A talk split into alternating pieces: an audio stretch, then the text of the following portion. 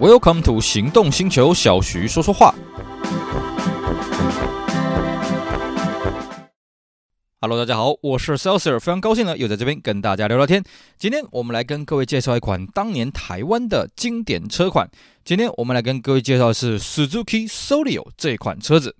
好的，呃，我相信呢，如果你是台湾的朋友们啊，你一定对这辆车啊如雷贯耳啊。如果你是海外的朋友，你可能会觉得，嗯，Suzuki Solio，我这个车子好像有几个世代哦。你是在讲哪一个世代呢？嘿嘿，那就且听我今天娓娓道来，究竟是哪个世代的 Solio 曾在台湾大红大紫啊，甚至一度还成为年轻人购车首选，极具销售冠军呢。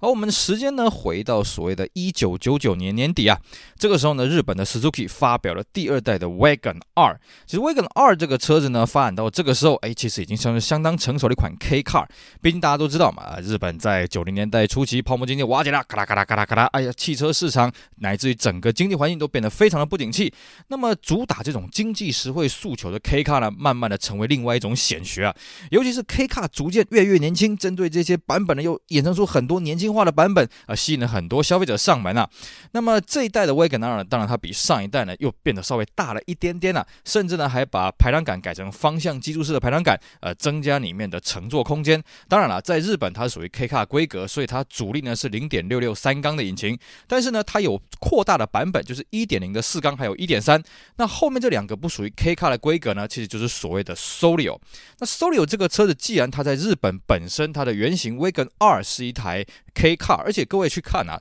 那个时候的 K Car 其实就是一台小型的 MPV 啊。那它的扩大版 Solio 呢，基本上它定位就是台小型的 MPV，里面空间利用的效率非常的高，甚至呢，在这个时候还有推出了 OPPO 的双生版本叫 Agilia 啊。当然了，Agilia 这个车子主力的销售市场是在欧洲了，亚洲这边贩卖的地区并不是很多，而且呃卖的也其实也没有很好。那么这个车也蛮好玩的哦，因为当时的 Suzuki 还是一个规模不是很大的一个车厂，所以它为了要节省开发成本的前提之下呢，呃，它这个车子底盘前面是麦花臣，后面是所谓的固定三连杆呐。那这个结构呢，我们看了一下，跟当时的 Suzuki 的 Auto 啦，或者货车 Carry 啦，或者是 Ignis 呢。都不难看出他们的血缘关系啊。那么在这一代 Wagon R 刚发表的时候，其实，在台湾这边呢，就已经传出说，哎，太子汽车就是当时负责台湾 Suzuki 销售贩卖的太子汽车呢，有意要把 Wagon R 哎在台湾就地生产啊。其实呢，各位你回想一下，当初台湾在一九九七年的时候开放日制车进口，就日本制造小汽车可以进口到台湾来。那么那个时候的 Suzuki 呢，也也打算要引进了 Wagon R 这款车子。果然呢，在引进了 Wagon R 之后，哎，大家多了一个新的选择。可是因为当时 Suzuki 在当时啊，因为那个日本车的配额是有限的，就是每间厂牌要依照它前一年的销售状况去分这个配额。那 Suzuki 在台湾它的配额有限，结果拿去卖 Wagon R 的时候呢，嗯，其实销路反应没有说非常的好啊。大家都觉得说这个车真的是太小了，毕竟 Wagon R 它就是一台 K Car。虽然台湾拿到了 Wagon R 呢，算是海外外销的。版本，但是呢，空间的表现还有引擎动力方面呢，还是让人家有些意见呢、啊。那这个时候的太子汽车呢，他就决定要去争取比较大一号，就是我们刚刚讲的 Wagon R 的 Plus，就是所谓的 Solio 啊这款车子的一个生产的一个权利啊。那么据说了哦，在当时呢，他已经先试组装了七台测试车，并且有六台的测试车回去日本原厂去做一个认证啊，看它的品质，看它哪里组装有什么问题啊。那么等到它正式在台北车展发表的时候呢，哇，这个车身尺寸让大家吓一跳啊。毕竟呢，这这个车子它的车长只有三点五米啊，车宽一米六二，车高一米七。也就是说呢，它这个车子甚至比当时台湾卖的 K 十一 March 还要再短，但是又稍微宽了一点。那高度不用讲啊，高度一米七啊，所以这个车子内部的空间是超级大。因为这个车子呢，我曾经在当年呢有跟我坏朋友 A 来开一开啊，哇，里面的空间真是超级大。你说小朋友在里面要跳啊，要干什么的，都是不、呃、都都不算是太困难啊。当然我们不鼓励啊，这个小朋友如果停止的时候在车子里面那稍微跳一下可以啊，开车的时候千万不要要绑好安全带。那么这个车子呢，在台湾的版本又跟日本的版本呢，台湾又多了一点东西。比方说呢，这个台规的版本多了镀铬的车灯的灯框啊。最早期的 Solio 呢，多了一个外挂式的一个灯框，那是属于标准配备啊。那么另外可以跟大家讲的是说，因为其实啊，这个车子在欧规没有左驾，所以呃，在台湾生产这个版本呢，据说它的中控台是留用当时的 Ignis，而且呢，甚至当时的媒体试驾车呢，还有全车的镀铬门把。那么这个车呢是在两千零二年的台北车展正式亮相啊。那车展当时的接单价是四十五万八，非常的便宜啊。而且你要想一想哦，四十五万八买到一台这种小型的 MPV，在当时同车市场。根本是毫无对手的。你这个价格，你顶多去买 March，可是 March 那个车子可爱归可爱，它内部的空间没有那么大。而且呢，March 这个车坦白讲了，看起来就很娘啊，哦，因为它瞄准的是女生的乘用车的一个市场。可是呢，Solio 这个车子，诶，它看起来就是阳刚，所以吸引了非常多年轻的男性。它呢是在当年的四月五号开始正式的预售啊，四月十九号发表。其实呢，到了四月底的时候，累计接单已经破了五百台。这在当时的同车来讲，算是非常厉害的一个数字啊。那么这个车子呢，当初接单，还有就是后来我们看实际的销售数字哦，呃，白色的最多。它呢主打色叫做银粉蓝哦，反而没有卖的那么的好，反而是第二多而已啊。除了这个白色跟银粉蓝以外，它另外还有象丝银、浅蓝黑、银粉紫，还有银粉绿这几个颜色。那么它的引擎动力呢，台湾就是沿用欧规的这一点三的引擎，虽然只有八十三匹马力，而且是配四速的自排啊，但是呢，动力我以我自己来看呢是还 OK。最重要是什么？它的配备非常的好啊！我们刚刚讲四十五万八，你要买到一个这种空间的车子呢，在当时市场上无敌啊！你再去看它配备，也真的是无敌啊！除了我们刚刚讲的台规比日规多了所谓的头灯镀铬框以外呢，它还有什么东西呢？它有十五寸的铝圈，同色车门把手，同色后视镜。短天线、前后气坝、侧裙，还有尾翼，甚至在内装上面呢，有红黑双色座椅、金属饰板、三色可调整指针反光。那方向机柱下面有置物空间，乘客座椅下面呢，跟日规一样有提篮，后座还可以打平跟前座相连，前座的椅背呢可以向前翻折变成一个桌板。那么中央的扶手啦，真皮方向盘，凸定的 CD，免持遥控中控锁，双安 ABS，预警式安全带，不不不，我真是念都念不完啊，非常的夸张啊！甚至原厂还提供了两个选配啊，第一个是你可以选配的 Panasonic 的卫星导航加免持听筒的设施呢，加三点二万。另外一个呢，你可以选配的倒车摄影加十片的 VCD 荧幕啊，这样加是三点九八万。所以就算你选到宝啊，也是五十多万一点内，但是你的配备呢，甚至比上一级的，比方说一点六的轿车都来得丰富啊。有这种空间优势、价格优势、配备优势，所以 Solio 这个车子呢，一上市很快啊、就马上就变成了极具的销售冠军了。它在二零零二年当年呢，售出了四千多台啊，但是当年的 March 呢有八千多台。可是你会说，哎，那不是差很多吗？并不是哦，因为二零零二年那个时候它是四月才开始卖的，到了二零零三年年底的时候呢，哎，已经变成了这个一万多台了。所以在 Vios 上市之前呢，它算是这个极具的销售冠军啊。当然，你说 Vios、March 跟 Solio 赚算同一车呢？我觉得真的是有争议啊。可是以台湾来讲，台湾人就是很习惯啊，啊，我就是按照排气量跟按照你的售价来决定你是不是同级对手啊。那以这种前提之下呢，的确啊，它会被归类在呃 Tercel 啦、Vios 啦、这个 March 的这种等级啊，然后非常的特别的一台车子。那么这台车子呢，到了二零零三年的时候，因为它的这个车子阵容做了一点调整，所以它的售价呢改成两种版本啊，一个是个性版四十二万八啊，那么另外一个比较顶级的是 GLX 四十六万八，并且这时候还搭配了一点八万的头款，月付三六六六的促销案，这也是为了要跟 Vios 去迎战啊。当然大家也知道嘛，Tota Vios 这个车子在台湾非常的厉害啊，人挡杀人，佛挡杀佛啊，谁敢跟我作对，谁就被我干掉了啊！历来没有人，没有任何车子可以干掉 Vios。这个车子，所以呢，当然 Solio 这样子做呢，销路还是抵不上 Vios 的。不过没有关系哦，这时候呢，他就发现，嗯，本来我们这个车是因为阳刚的外形吸引了很多年轻的男性上门，那这时候我们可不可以来搞一个女性的市场呢？我们来再多抢一些 March 的墙角进来好了。于是呢，他在二零零四年的呃台北新车大展的时候呢，发表了女性化的版本，叫做 Nippy。Nippy 这个车子呢，它就是把外形修饰的比较那么没有阳刚味的感觉啊，那让它比较柔性一点。呃，基本上它取消了空力套件，取消了雾灯啊，那么还有一些阳刚性的设计。但它的大灯、水箱罩、保险杆跟铝圈呢，都有修改了一下。那当然配备上呢，因为它要压低售价，所以它取消了呃车侧的防撞条啦、前座中央扶手、气囊还有单 CD。不过至少它还保留了 ABS 跟倒车雷达。售价呢是四十三万九，完全是瞄准女性的市场。后来呢？因为有些人嫌说，哎，你真的是拿掉了太多配备啊，所以他后来还推出一批特制车，有皮有 CD。然后搭配头款一万块，月付三六六六的的方案啊、哦，那因为这一批的 Nipi 它的销路呢也不如原本的预期啊，所以它在二零零五年试的时候呢，Nipi 就率先进行了小改，先把头灯呢改成了全白，那么水箱罩还有尾灯都有改，铝圈也有改，那么配备又多了一些，比方说它多了自动大灯啦，还有车身同色中控台、三色背光的指针啊，CD MP3 主机，椅子呢也改成双彩的座椅。那么还有就是它的颜色也做了一点调整，企图呢把它跟 Solo 的造型再稍微的拉开了一点啊。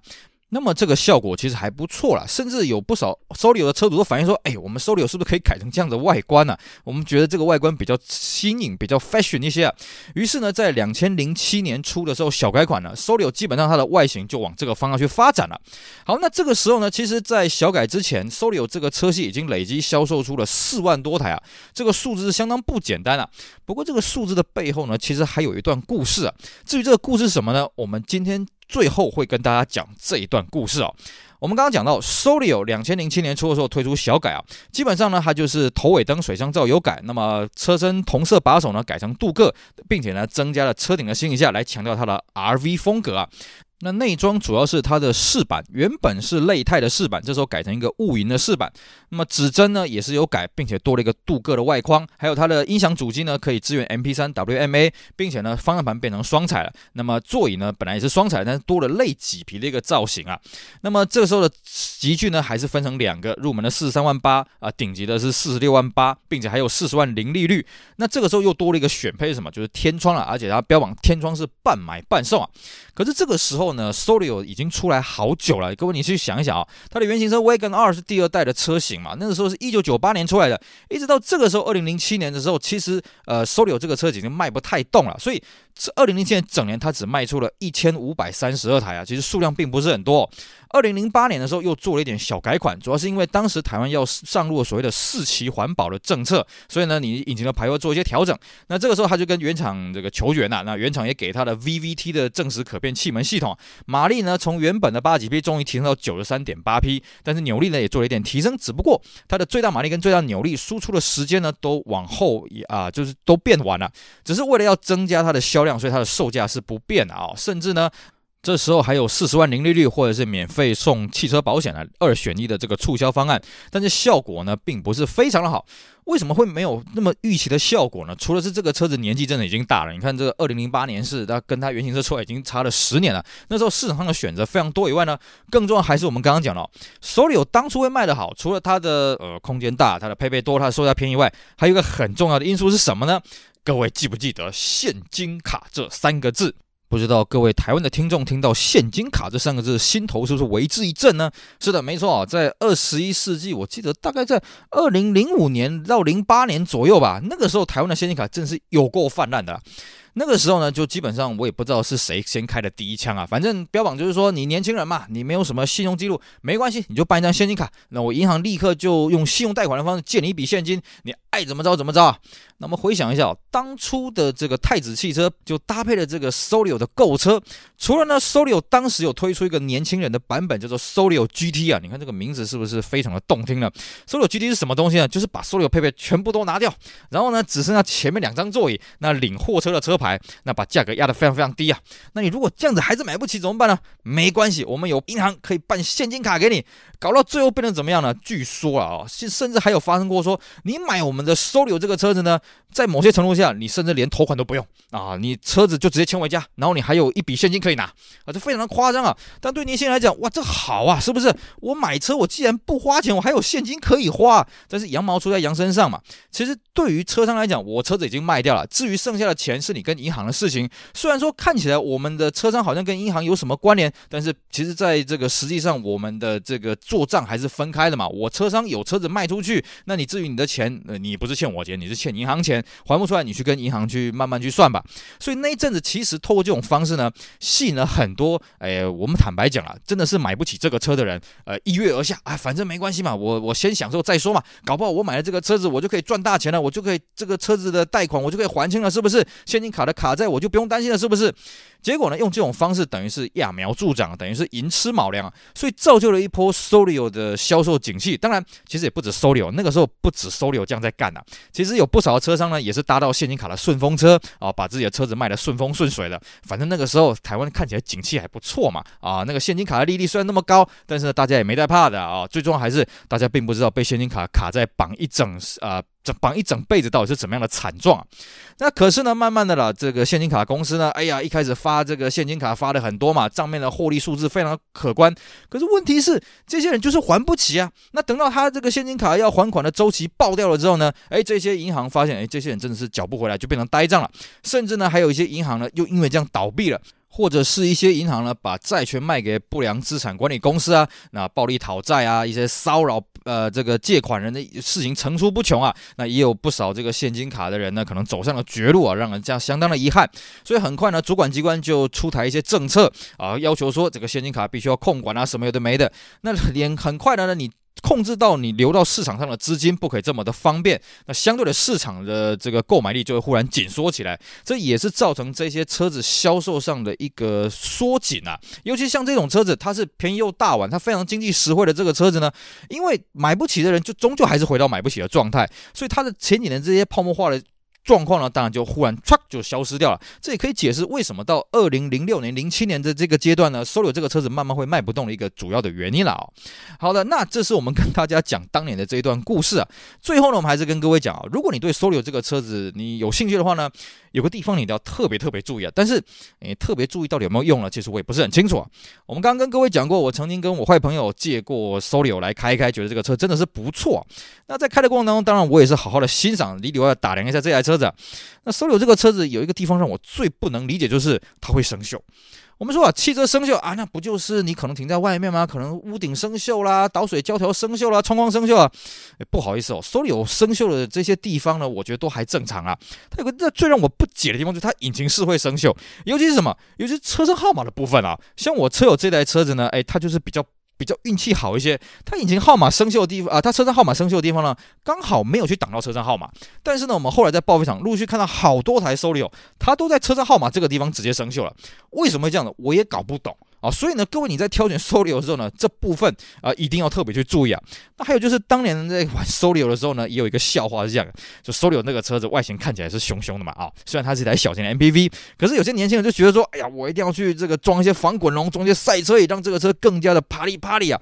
可是又没这个钱，怎么办呢？赛车也比较便宜嘛，防滚架那个东西，你真的要找那个呃专业的这个钣金师傅来做呢，非常贵啊。所以那时候就不知道谁带起来一个歪风啊，用南亚塑胶管啊，这在台湾比比皆是的东西，用塑胶那个水管啊，直接这样子插在里面当做这防滚笼啊，也是我们当时蔚为奇观的一个一个都会传说啊啊，当然这是开玩笑的。基本上呢，你要玩 Solo 这个车子，如果你欣赏它的空间，我觉得车其实除了会奇奇怪怪的生锈以外，倒是没有太大的问题。问题啊，那这部分呢，各位不妨有兴趣的人呢，也稍微注意一下这方面的问题喽。好的，以上呢就是我们今天节目内容，跟大家聊聊当年横骗台湾年轻人的 Solio 这款车，当年它大起大落的故事啊。当然了，因为它当年真是卖了很多，所以时至今日你在路上要遇到呢，也不是很难。尤其它的空间又大，所以它的二手的这个市场还算是不错了。只是真的，各位一定要注意到它的这个生锈是不是影响到你的车身号码这个部分哦。其他部分我觉得就还好了，真的空间相当实用的一款车子，提供大家做参考喽。